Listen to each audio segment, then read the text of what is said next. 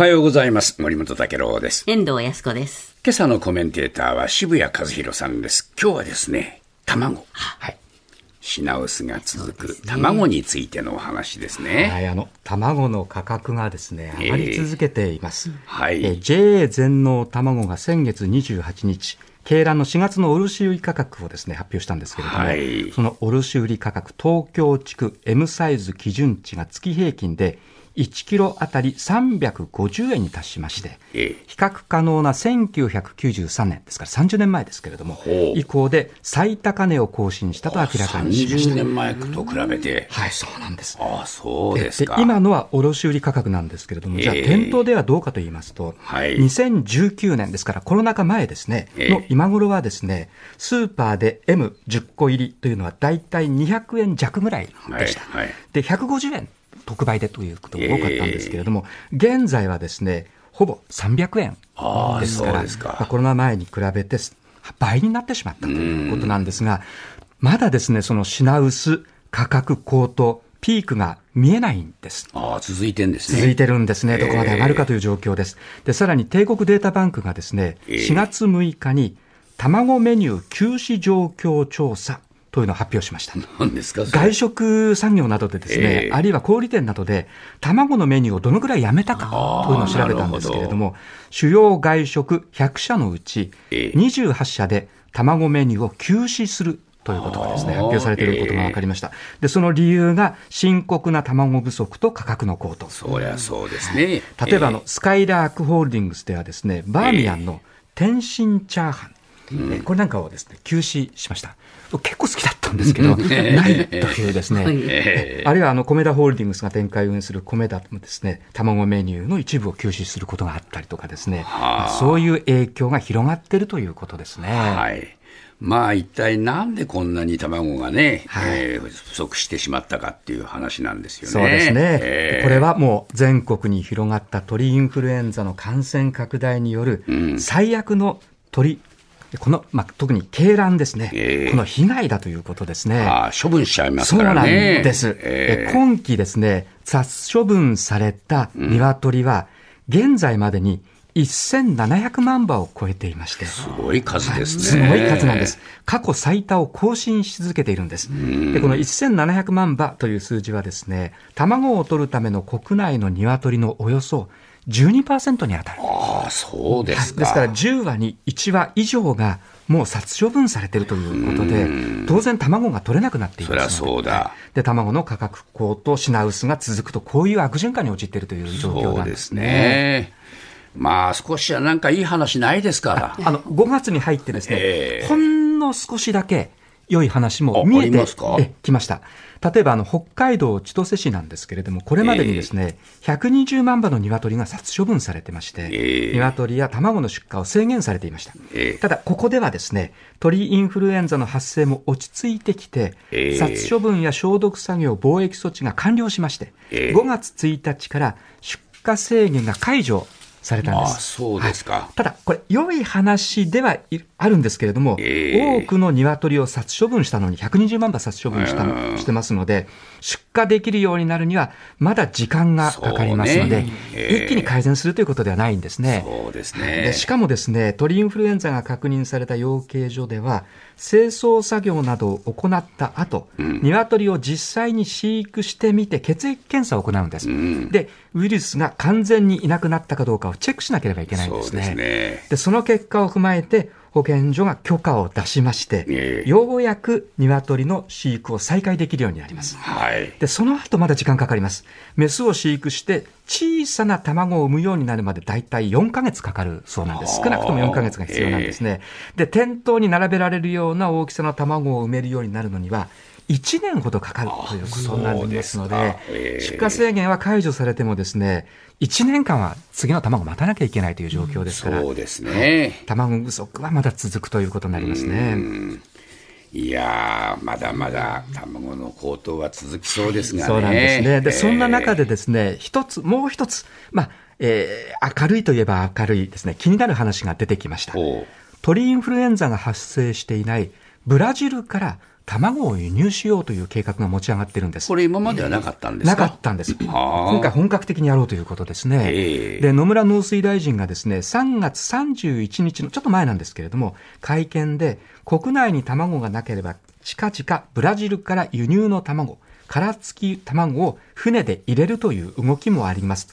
こう発言しました。はあですから、ここからですね、ブラジルからの輸入に着手して、まあ、進めているという、こういうことですね。あそうですか。船で？船で運んでいこうということですお。で、間もな卵く。古くなっちゃいません？大丈夫なんですか、えーいやえっ、と、1ヶ月から1ヶ月半かけてブラジルから運びますので、新鮮な卵ではないんですよね。ですので、その、例えば生卵なんてことはもう絶対無理ですし、ええ。ー加工用のパンやケーキ、卵焼きなどに使おうということでですね、今、それらも日本の国産の卵が使われているので、ええ。まあ、少し分けてというですね、その一端としてブラジルから輸入しよブうというラジルは。卵の生産国なんですか、はい、ブラジルはですね、ええ。世界第10位の卵の生産国で、ええ。輸入しているのは全体の1%以下なんですけれども輸、出？はい、輸出、あ、失礼しました。輸出しているのはですね、全体の1%以下なんですが、ええ50カ国以上にすでに卵を輸出しているんです。はい。というのも、ブラジル政府は、この卵で外貨を稼ごうとしてるんですね。はあ、はで、鳥インフルエンザ予防の取り組みも進めていて、卵の生産施設などに現在、外国人の立ち入りを制限している。はいはい。で、輸出拡大をまあ目指そうということでで日本も輸入を着手して、間もなくですね、ええ第1便が届くのではないあかーと、こういうふうに見えてきました。ええただ、さっきも言ったようにですね、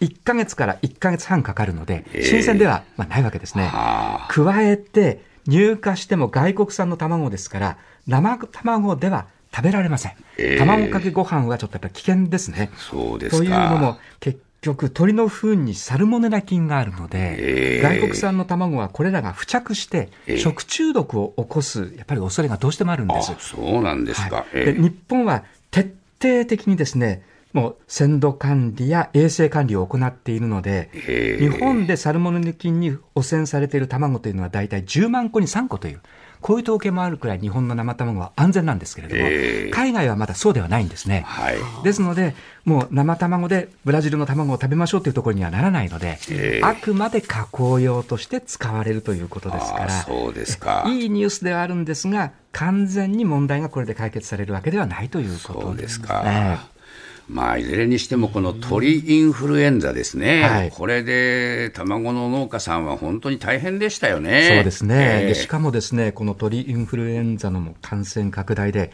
農家さんにとって新たな問題も浮かび上がりました。はい。えそれはですね、えー殺処分した後のその鳥を埋める土地の確保なんです。これも大変ですよね。なんですね、ええで鳥インフルエンザが発生した時はですね都道府県と養鶏農家はもう速やかに鶏を殺処分します。えでそのやり方なんですけれども殺して土の中に埋めるか、焼却化するか焼いちゃうかなんですけれども、ええ焼却にはですねもう施設が必要なのでえそうですよね。時間もお金もかかります。調整にもですね、間がかかります。ですので、多くの場合は土に埋めています。はい。で、埋める土地はですね、農水省が定めた衛生管理基準に基づいて、原則として養鶏農家が鳥インフルエンザの発生に備えて、事前に確保して、ここに確保しましたよということを都道府県に報告する仕組みになっているんです。ええですから、まあ、養鶏農家に任されてるっていうことなんですね。はあはところが今回ですね、想定を超えるペースで鶏の殺処分が増えたので、ね。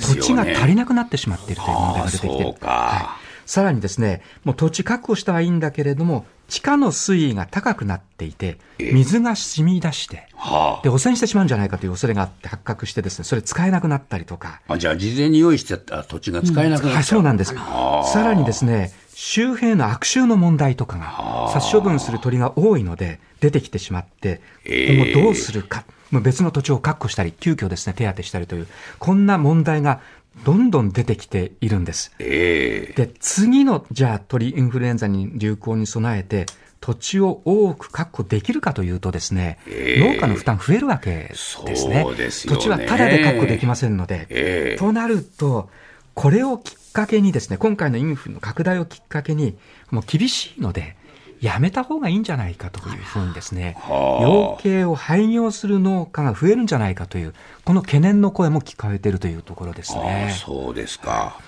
これやっぱり土地まで全部確保して、ね、鳥をその育てるっていうことになると、そもそも農家の負担がものすごくあって、割が合わないそれ、あの経営になってしまいますよね。そういうことなんですね。えー、ですので、国と自治体がですね、連携して土地を確保するか、えー、あるいはもう焼却処分できるような施設をですね、すね作るとか、これ鳥インフルの感染爆発は今回で終わらない可能性が高いので、それはやっぱり前提としてやっていくべきじゃないかというふうに思いますね。今、基本的に養鶏農家に押し付けられてるという、こういう構図なんですよね。そういうふうに思えますね。い。やー、それはね、相当ショッキングな話でしたね。どうなんですか、今、少しずつ出荷制限解除ですか？はい、そうです、卵の出荷制限は解除され始めているので、うん、まあ、あと半年から1年というところで、ですね、元に戻る可能性はありますが、しかし、課題は残したということになります、ね、少しお値段高いけど、我慢しなきゃね。そうですねありがとうございました。